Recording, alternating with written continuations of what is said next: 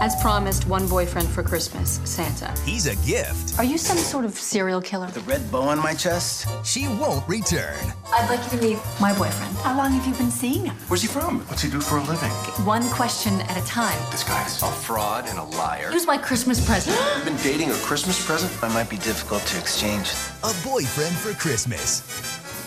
Part of Countdown to Christmas on Hallmark Channel. The Heart of Christmas. Yeah, I'm going to have a really hard time letting go of that glitter and fairy dust sound effect because it's kind of empowering. I get why these Hallmark movies put it in everything because when you play it, you kind of feel like a fairy princess. This is where we're at, folks. This is where we're at. Uh, well, welcome back. And I say back, and I mean back to another stocking stuffer because we're going back. We're going way back. We are going back in time to 2004. I was graduating college. Uh, there are child actors who were not alive. But in 2004, Hallmark put out a movie called A Boyfriend for Christmas. Now, I don't think it's fair to say this is the movie that started it all because we certainly had examples here and there before that, but this is this is an early one. And I you know, I try really hard every year when I do these to vary them up a bit and to really it's very easy to just do Hallmark movies made in the year 2019 because they've made 37 of them. But it's fun. Fun can be interpreted in many ways when it comes to this series. It's interesting. Again, a word that can be interpreted many ways in this way. Um, for connoisseurs, if you will, of whatever these movies are, it really is fascinating, and that's the only definition of that word, to look at a really early example of one of these movies. And we've done them before. I think it was two, three seasons ago. I did The Christmas Clause with Lea Thompson, which was also like 2008 or so. And we're essentially in a different decade, a different generation.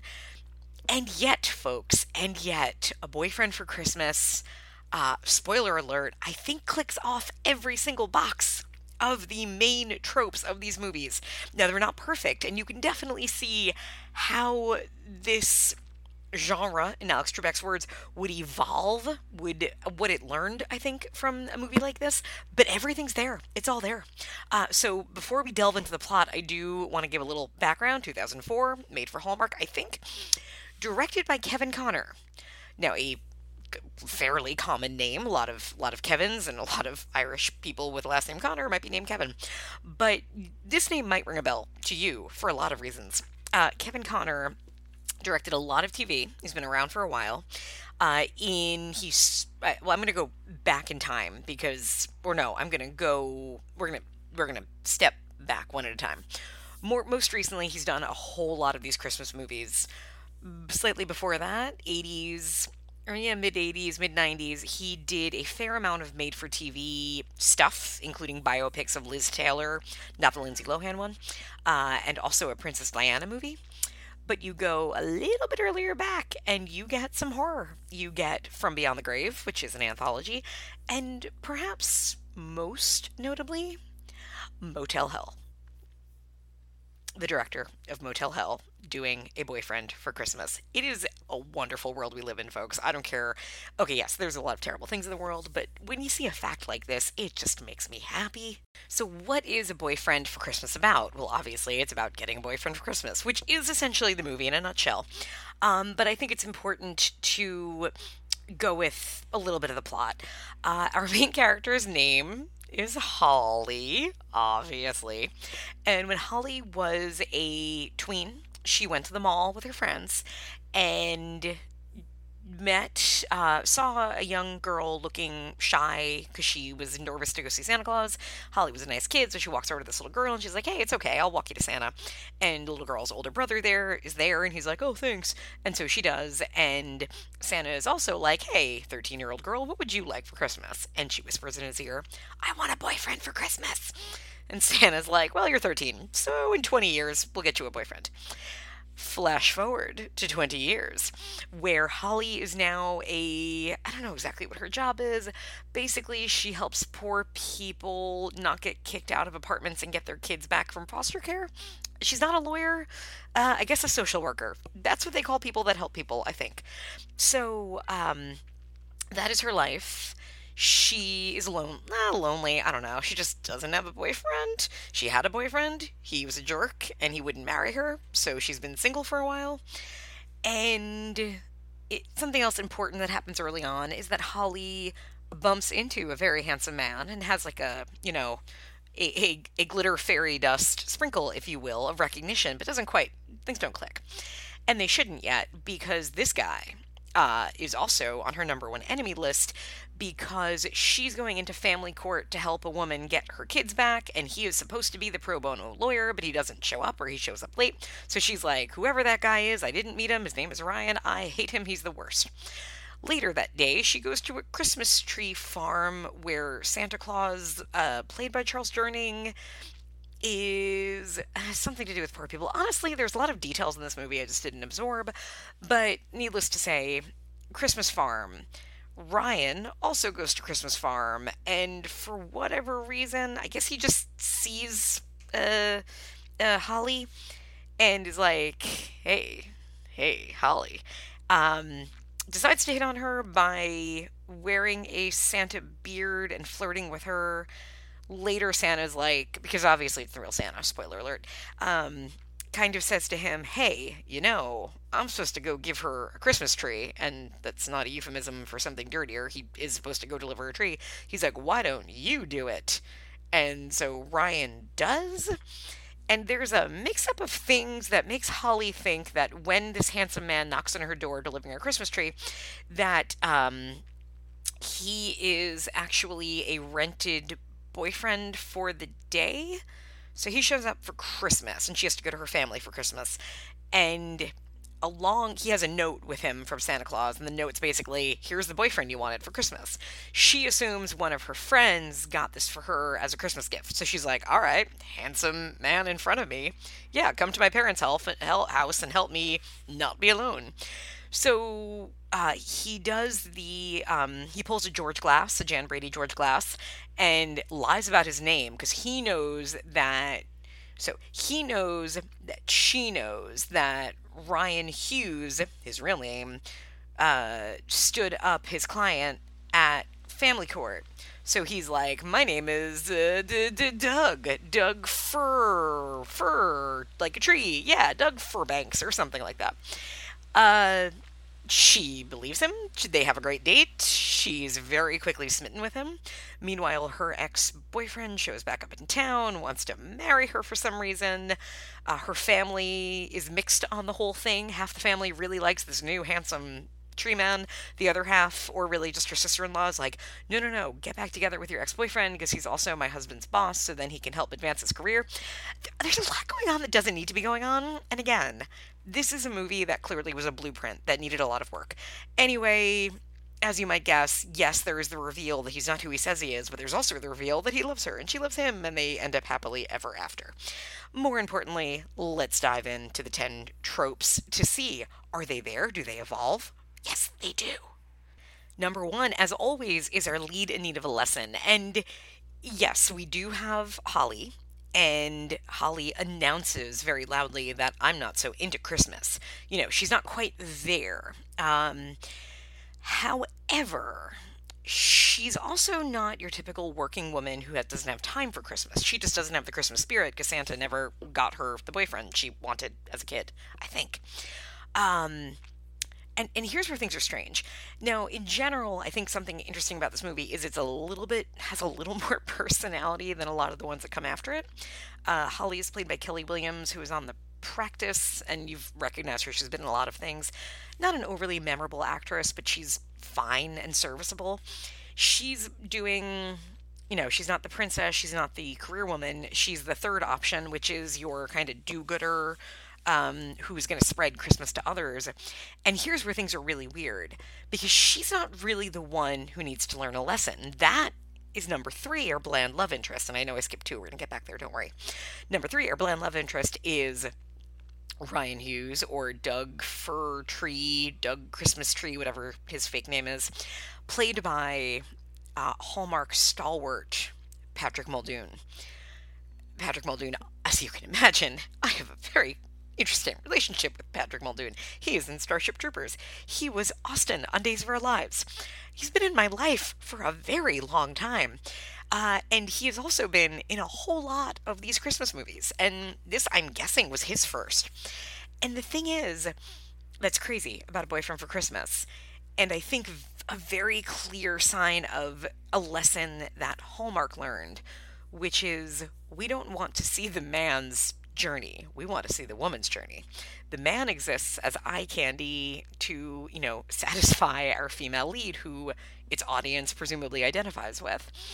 And a boyfriend for Christmas, it is not Holly that learns a lesson, it is Ryan. Uh, Ryan has already started learning a lesson. He is a lawyer and he has worked very hard to be a lawyer. And he is at a point in his career where he's so close to that corner office and being partner.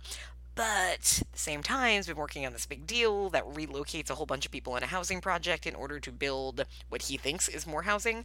But then he finds out is actually offices, which is the devil.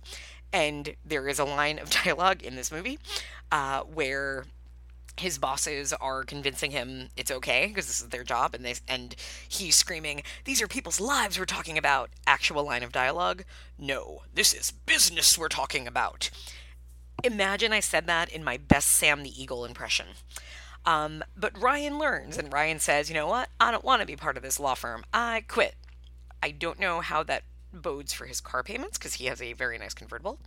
But th- th- he's the one that gets this whole thing. It's it's weird, guys. It's really weird. Uh, but then going back to number two, which is also weird, but it's there, and that's the crazy thing. So our setting, Big Bad City, Charming Small Town, or Magical Winter Wonderland. This one is one of it's the one that I would say now that I'm looking at it. It's not there. It is uh, kind of a small town because we see that it's where Holly has lived her whole life, and you know the local homeless shelter slash Christmas tree farm is like an institution. But ultimately, the town itself has very little place here. However, it does begin the Hallmark tradition of filming a Christmas movie in a location that has probably never dipped below 60 degrees. And it would be fine if the movie just said, we're set in California. They don't say where they're set, and that's frustrating. Especially at one point, there's like a radio station saying, come on down, everybody, to downtown, which can be anywhere. And if you just accepted that it's Christmas Day and everybody's playing football in light sleeve, uh, long sleeve but cotton shirts, then you'd say, okay, fine, they're in a warmer climate. But at one point, the movie gives us a landscape image of what looks like the Colorado mm, Rocky Mountains. So I have no idea where the hell this movie is set. Maybe it's set in the future when global warming has turned Colorado into a very warm, uh, you know, kind of almost pleasant area where in December you can go speed walking in a light tracksuit uh, scoop neck t shirt and scarf and be comfortable. But so moving on. So again, we're, we're missing one in the setting, but number four montages, we make up for it because we have three of them. All three of them are scored to public domain holiday songs. Joy to the World during a Christmas bonding. Um, we get soft piano a Christmas tree during a Christmas tree decoration, as you might imagine. And we get jingle bells uh, to a game of football. So three, three folks, three. They already knew, way back when, they already knew how to pad your running time. Uh, number five is Dead Parents, and I was worried because Holly has two fo- two folks, one of whom is played by her actual the actress's mother, the other of whom is played by Martin fucking Mull. Um, and I'm like, you know, I love seeing Colonel Mustard, but I feel like he should be dead. However, don't worry. Guess what? The lead in need of a lesson his parents are dead. Yeah, Ryan has a moment of saying how his folks are dead. And after they died was when he started caring more about business than life. And there you go. Number six is the sassy sidekick. And yes, we get them. Of course, we get them. Holly has two friends. One is kind of a bit of a very, what's the word? I don't say shallow. She just seems to really like money and a big engagement ring. And she's engaged but unhappy about it. And her other friend is, guess what? Black. And guess what? Only black person in the movie. Number seven, evil woman or an evil boss. We actually get two in a way because you have an evil woman character, which is Holly's sister in law, who is really trying to push Holly back together with her ex because her ex is her husband's boss. But then she has a very, very, um, what's the word? Very orchestrated, specific moment of redemption, which I'll get to in a minute because it involves slapstick. But the other part to say is evil men. We have a lot of evil corporate guys. We have um, Bruce Thomas plays the villainous ex-boyfriend, and he's he's kind of a smarmy reporter, but he's an editor, not a reporter, so he is a boss, which again makes him corporate. And of course, we have all of Ryan's evil law partners. Number eight, slapstick. Yes, of course we do. How could you? Even 2004, they knew. You know, they knew. Uh, the first time Holly meets Ryan is her bumping into him, but more importantly comes the big moment of character arc for sister in law, who is all dressed up for the family's New Year's party when her little hell boy children run and spill like red juice on her dress and she's all upset. But then Holly's like, it's okay, just you can borrow my dress. And then sister in law immediately is like, I was so wrong. Oh my god, I can't believe I was pushing you towards someone you don't love when you love this other man. And that's essentially what it, it's very dramatic for a movie that really has very little drama in it elsewhere. Uh, something else you might have caught me saying, um, yeah, New Year's Eve party because that's where the climax of this movie is. It's not on Christmas. Christmas comes and goes. Christmas happens like 30 minutes into the movie. And then the next hour is getting ready for the big New Year's Eve party. Again, they didn't quite know what they had yet. They had to tweak it, they had to learn. And that's one of the places that they had to build from. Uh, number nine, sage old person. Well, two. We have Dad Martin Mull. And Dad Martin Mull gives Holly some very sweet advice about following her heart and stuff. It's Martin Mull. How can you not be happy? And naturally, Santa Claus has a lot to say about what Holly should be doing with her life, and that folds into number 10, Santa Claus. And yes, we have Santa Claus, played in this case by Charles Durning. Uh, so the 10 tropes, nine of them are there. And when I say there, like, yes, our lead in need of a lesson is a little tricky, but uh, let's see, six of the other eight are like flaming there. And it's it's just interesting how timeless, in a sense, it is. Uh, I do want to delve into the bonus round. And for bonus, we start with public domain holiday songs, as I already named like eight of them. Uh, we also get Joy to the World. We also get Jingle Bells. Uh, there, I think, is an original song for this movie that plays over the opening and closing credits called A Boyfriend for Christmas. I'm going to try to find it and play it at the end of this um, episode because it seems great. Uh, great, again interpret that word however you wish. Um, but other things, no product placement. There is a cloying. There's a couple of cloying children actually. A lot of ADR children in this movie. I don't think any of the kids speak dialogue on camera. I think it is all looped. Um, we get a lot of ice skating, and not just ice skating of characters like standing near an ice rink talking about ice skating. Holly drops the fun fact at one point that she was a former figure skater as a teenager and at one point, Ryan and her meet up for a date, and she doesn't know he's there, and she's like thinking he stood her up. So she just starts skating. And by skating, I mean like doing like, you know, kind of double axels and, and, and spins and some very impressive ice skating. Or should I say, her body double does some very impressive ice skating. And by body double, double is such a loose term because I am pretty sure um, Kelli Williams has like kind of like light, like brownish, reddish hair. Her body double definitely has longer black hair, and I think might have been Asian. So, you know, already they, they knew what their budget could do and couldn't do, and close ups were were not one. Uh, Canadianisms, none that I caught, but characters with a Christmas name. Obviously, we have Holly, and we also have Doug's alias I'm sorry, Ryan's alias, Doug Furwood. Uh, Christmas tree lighting, no, but we have decorating for Christmas tree. And then the other kind of newer ones. I did not catch any real karaoke. Nobody's really drinking coffee, oddly enough. Um, no going to bed at three o'clock, but there is going outside in December in Colorado wearing a t shirt. And sprinkle sound effects, they were probably there, but I think I was I was invested in this one because I felt like I had no choice but to be. Uh, and now onward with the um, the IMDb movie review of the day. This one, for the most part, uh, A Boyfriend for Christmas has a pretty high 6.5 rating on IMDb.